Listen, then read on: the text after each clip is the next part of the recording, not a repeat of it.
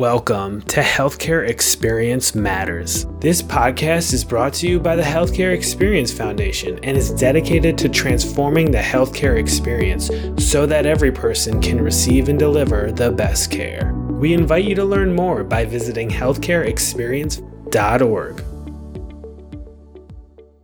Today, our guest is Kathleen Lynham. Kathleen is an executive coach and senior advisor here at the Healthcare Experience Foundation. Kathleen, welcome to the program. And first, before we jump into things, I just want you to tell us a little bit about your professional background, and then we're going to jump into a discussion on empathy and communication.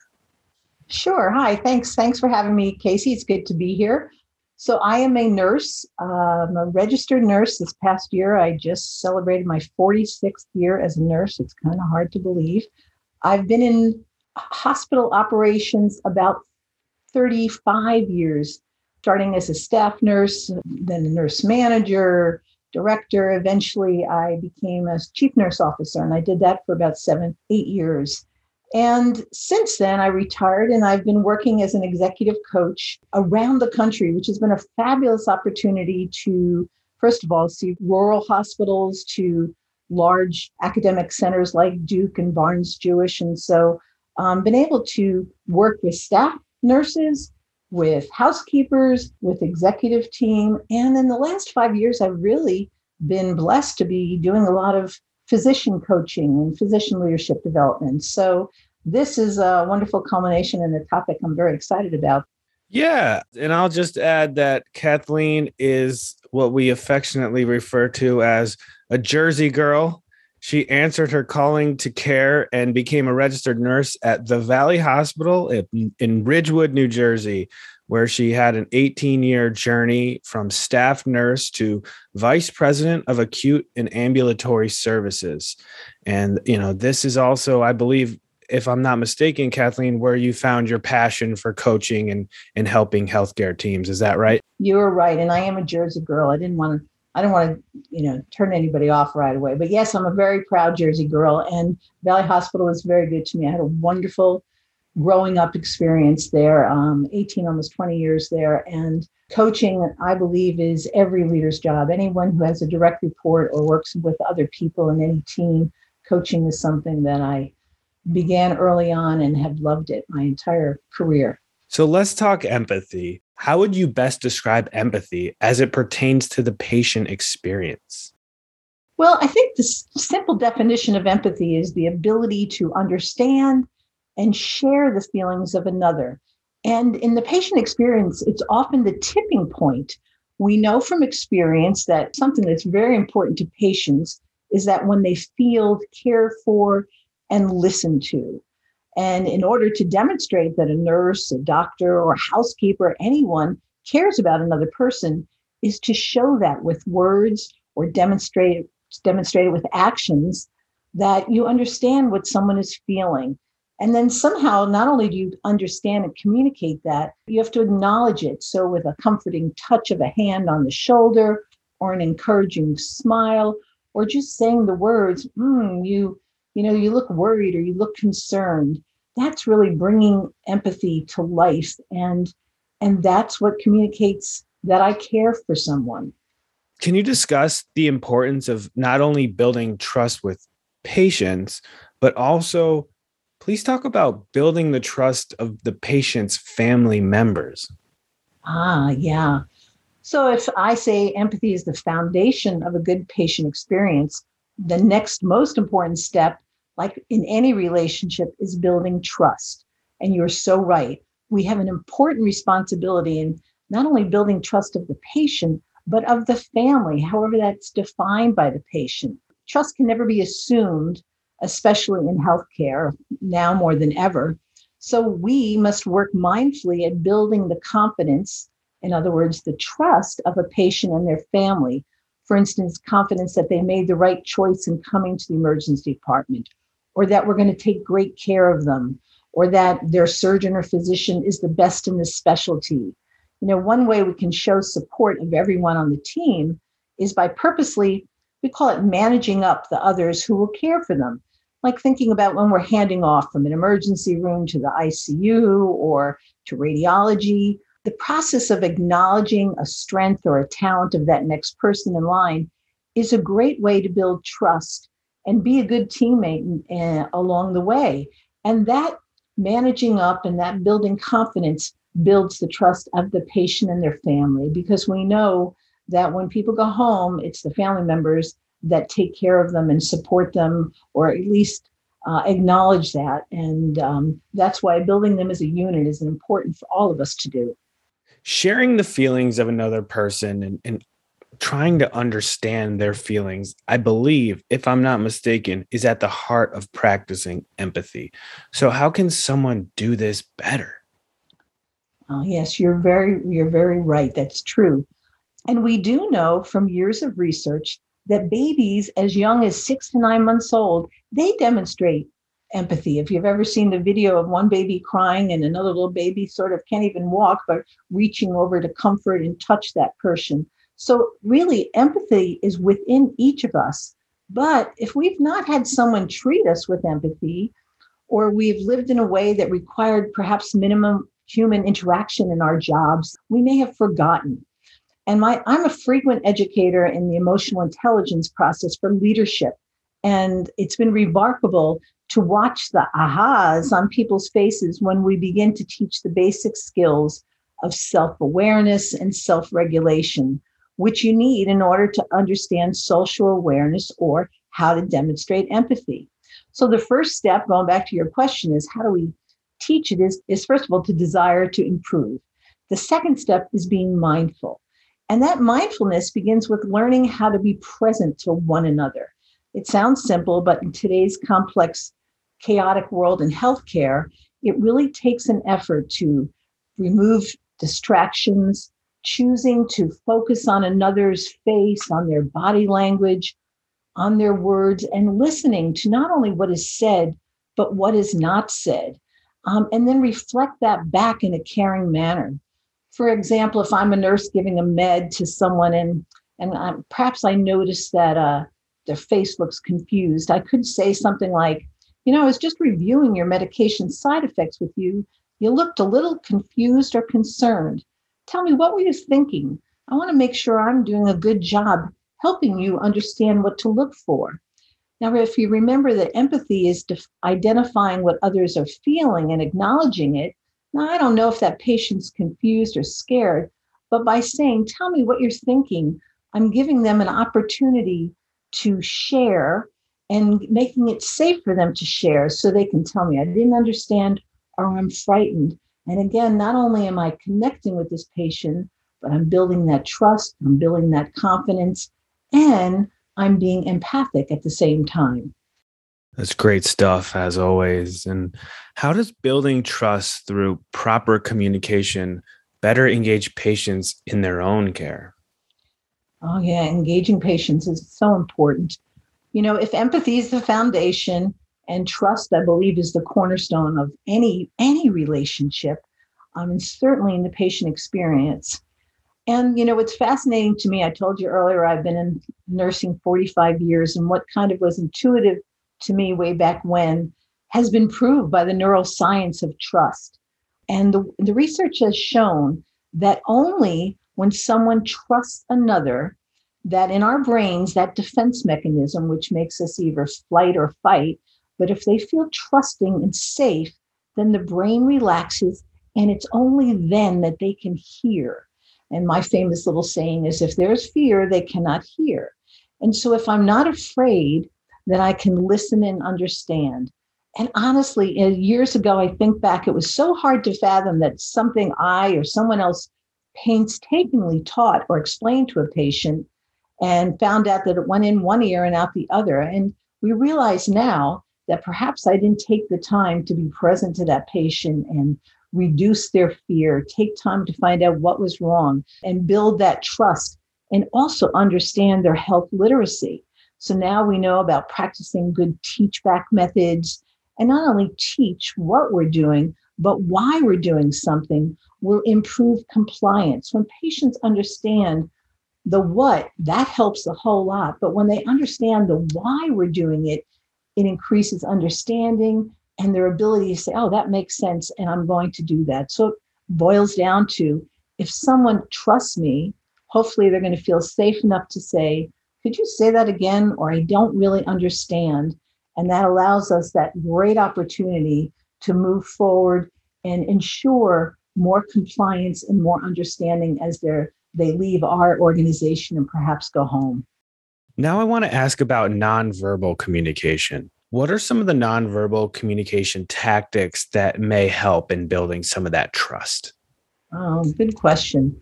I think back in the early years, we were taught not to show our expression. We didn't want to frighten patients, so we were really not taught to be warm and caring in the ways, and we're going back 40 years. And now we know how long that is. And so being present in body, mind, and spirit, and practicing this mindfulness when you're entering a room is so important. You know, I I'd love to spend some time talking with you that at another at another uh, episode of this, but you know, there's certain little things that we do over and over in healthcare, and if we're mindful and take those rituals and begin to use them to be present to someone, that will help. I think the first thing that I, I think is important is to be aware of our own listening face. Now, for me, I know I learned early on when I'm serious and listening to someone, I furrow my eyebrows and I, I'm looking intently at them.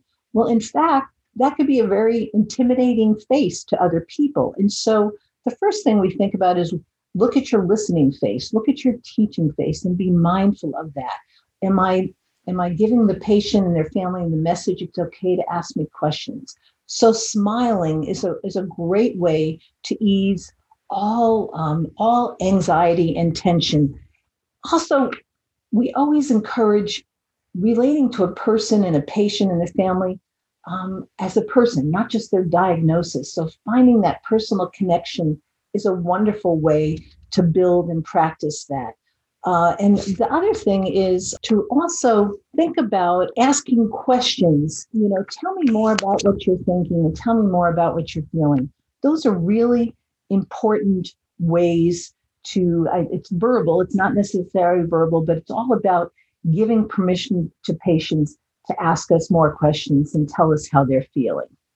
Two part question for you. I'm going to first ask Is building empathy kind of like any other muscle in in the body where you have to work at it to get it better and if so what are some ways we can better build that quote unquote empathy muscle yes and i know you as a runner and a and an exercise guy and me as my daily walking. Yes like any muscle uh, the way you want to strengthen it is building it through practice. And so practicing empathy at you know practicing at home we encourage we do a lot of leadership development people are on all the time at work and you're present to this one and present to that one. And sometimes the people who don't get our empathic uh, personality and persona are those that we love the most who are at home so when you're walking in the house and being present to your your spouse your partner your children is a good way to the first thing and first and foremost is to be aware of how much you talk and perhaps begin listening more than speaking, letting others go first. Practice watching others and trying to figure out what they're doing. As nurses, we do this all the time clinically. If you're in a ballpark, I'm looking around to make sure who's going to have, who might be having a heart attack, and who might be a smoker, or who might be whatever. The same thing with trying to understand what people are feeling experiencing. In fact, that's one of the first ways they began to build emotional intelligence. I think um, Goleman, when they did the studies, they put a movie up without the without the words, and they asked people to figure out what was going on in it in the movie. And when they were able to articulate, uh, the people that were able to articulate they're angry in that scene and they were concerned and they were fighting, um, they realized that they have a higher um, level of social awareness. And so that's the same thing. Begin to start looking at people and and observing their face and observing their tone and their and the rapid pace or the slow pace that they have. Um, finding questions that invite people to share what they're feeling. That's really important before leaving a room. You know, tell me what you're thinking about. Tell me what worries you. In in hospitals and and in healthcare organizations and clinics, getting into that practice is saying, tell me what worries you so that I can reassure you and make you feel comfortable and confident. Those are all some of the practices we can each do every day to build our own empathy. And as a podcast host, I understand the importance and the power of open ended questions. Ah. I want, yeah, I want you to tell me about the power of open ended questions when it comes to empathy. And if you have any more advice on, on, you know, coming up with those questions. You know, you're absolutely right. We always feel better when we get our patients to answer our questions yes and no and we feel we can check it off the checklist. And that's been something sort of task oriented that we've done in healthcare. You're absolutely right. When we give somebody the opportunity to answer an open uh, ended question, we give them permission and we give them the safe area to answer freely and honestly, which will allow us insight to more about what's worrying people, what's bothering people, what's concerning people. And so including all of that that idea of open-ended questions is a wonderful way to invite people to share. And that's that's really critical for all of us in healthcare. So if we want to exceed a patient experience a patient's expectations we need to have an understanding where they are so that we can provide them with basically the best quality the best safety the best outcomes think the most important thing that people can do is take time to do some self assessments and reflect. All of us in healthcare, we're so busy from jumping from one, one patient to another, from one situation to another. One of the best practices that we can do each and every day, whether it's on the way home from work or before we go to sleep at night, is reflect. So, what went well today? What did I feel good about? You know, what patient shared with me something that I didn't expect. You know, what's one thing I, I that didn't go so well? What did I learn about that and what can I do differently? And then finally, what am I grateful for?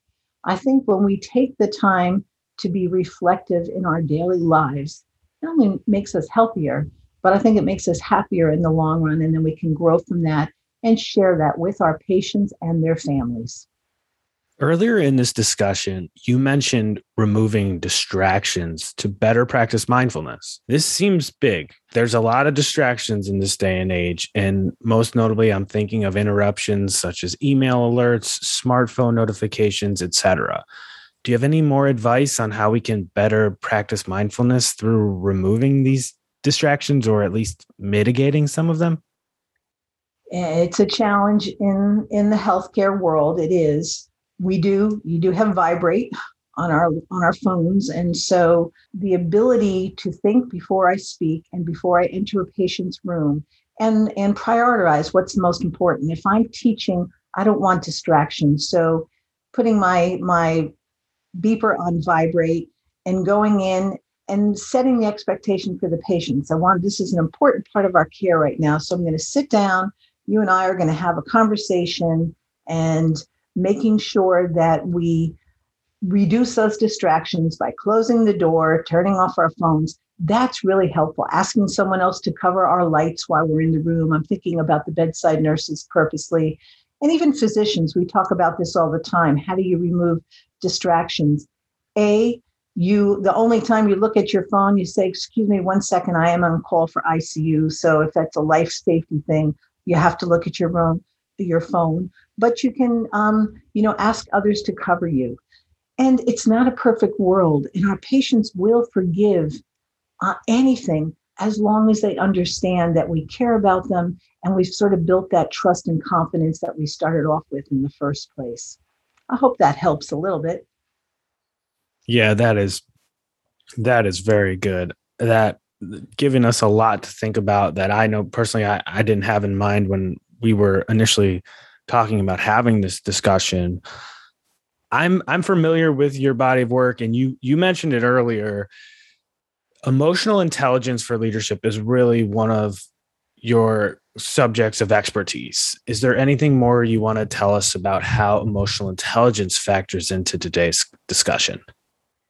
I, I think there's two things that um, matter the most, and it ties to my mindfulness that I, I kind of reference.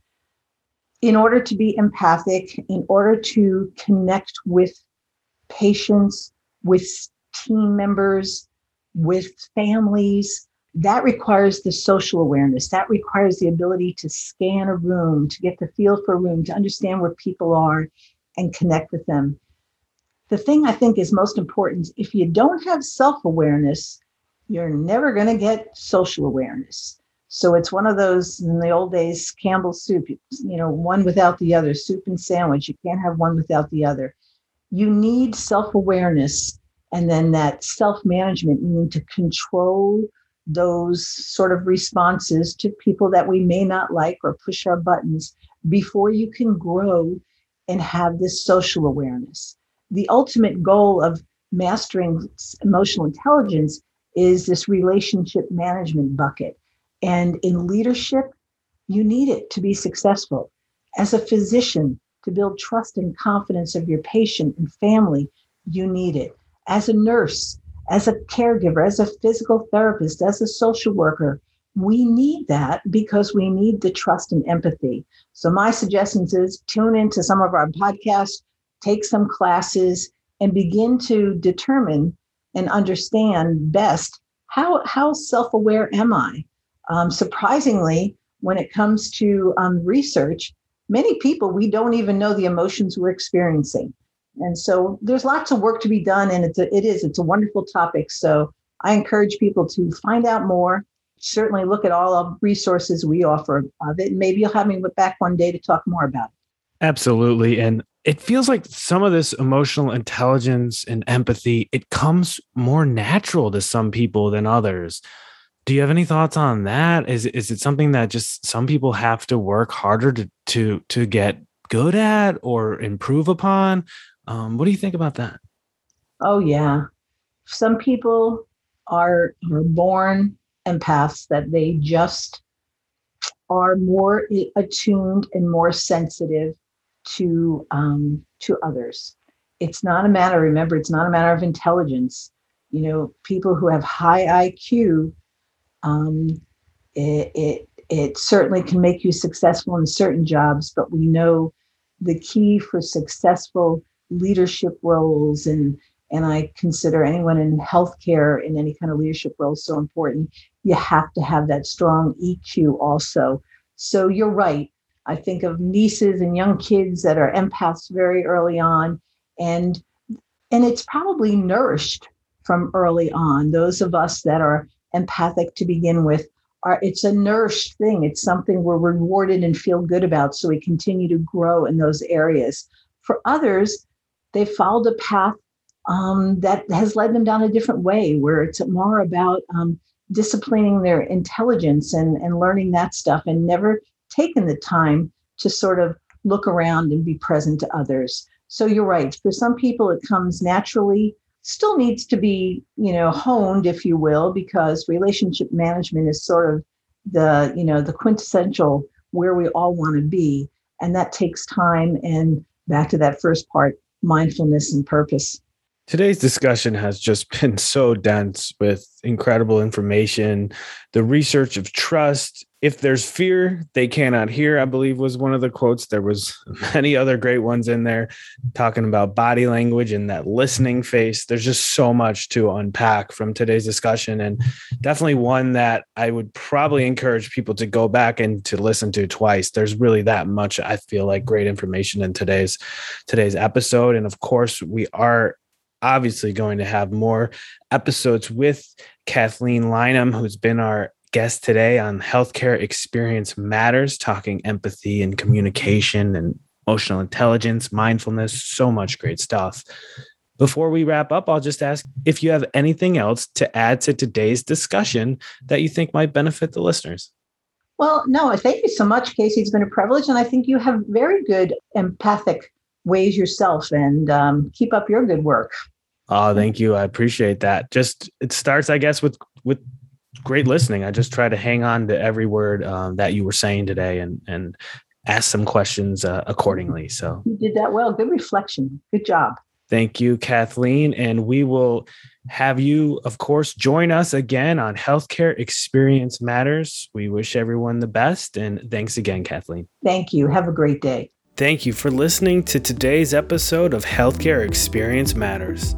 Healthcare Experience Matters is brought to you by the Healthcare Experience Foundation. To learn more, please visit healthcareexperience.org. That's healthcareexperience.org.